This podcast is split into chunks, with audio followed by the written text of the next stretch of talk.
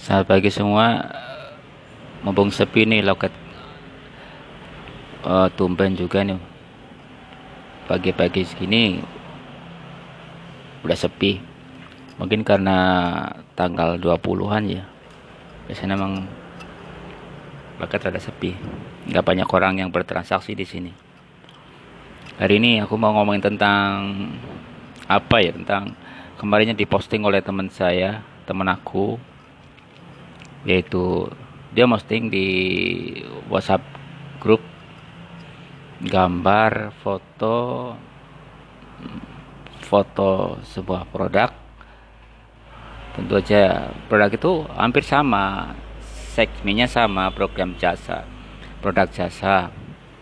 Ya kita sebut aja perusahaan jasa titipan lah.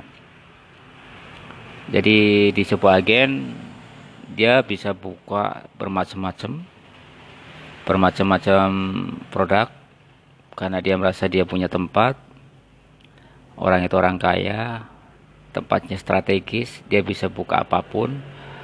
Dia buka tiga kayaknya tuh.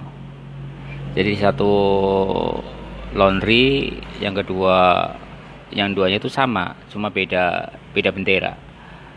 Jadi satu bendera hampir mewakili dua bendera. Jadi di bendera dia menyebutkan layanannya A sebut aja ya. Tapi itu bisa mewakili B juga. Makanya ini yang kadang membingungkan untuk publik dia, konsumen dia untuk memilih ini benar produk A atau ini produk B atau ini benar produk B atau produknya A di sini aku mau menyoroti bahwa namanya kita berbisnis itu yang punya owner bisnis tersebut sah-sah saja karena dia itu uh, niatnya itu cuma cari profit, cari keuntungan. Jadi dengan cara pun apa pun dia sah-sah saja dan halal itu. Yang menjadi dilema itu memang yang punya yang mempunyai brand just itu sendiri tapi mau apa lagi? Itulah persaingan global saat ini. Persaingan global itu udah mulai jadi orang itu bertempur itu nggak main jauh-jauhan, deket-deketan. Jadi dia bisa aja deket di samping kita, di depan kita, di belakang kita.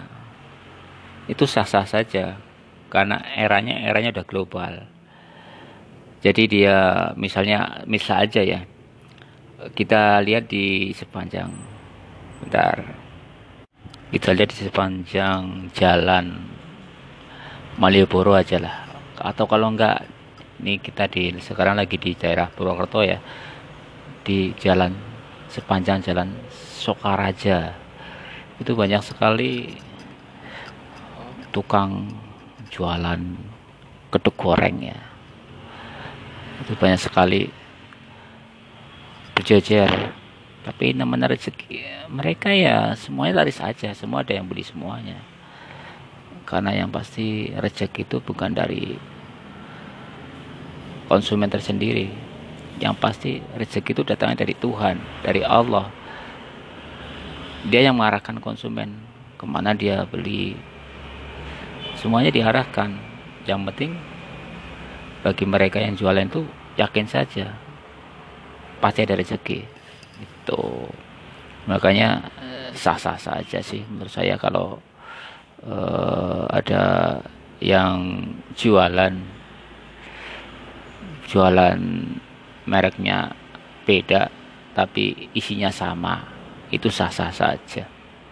Gak masalah. Sepanjang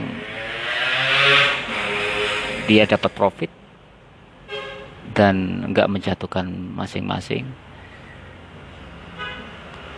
insya Allah sah, sah saja. Oke? Terima kasih